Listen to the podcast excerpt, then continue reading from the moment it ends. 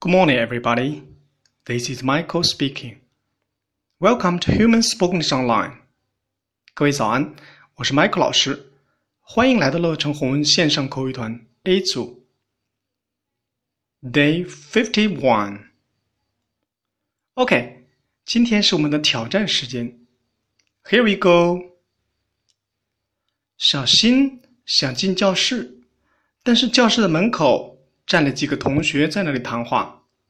如果小新想从他们中间穿过去，他应该怎么说呢？请从我们以前学过的内容当中挑选一句，回读给老师。OK, that's all for today. See you next time.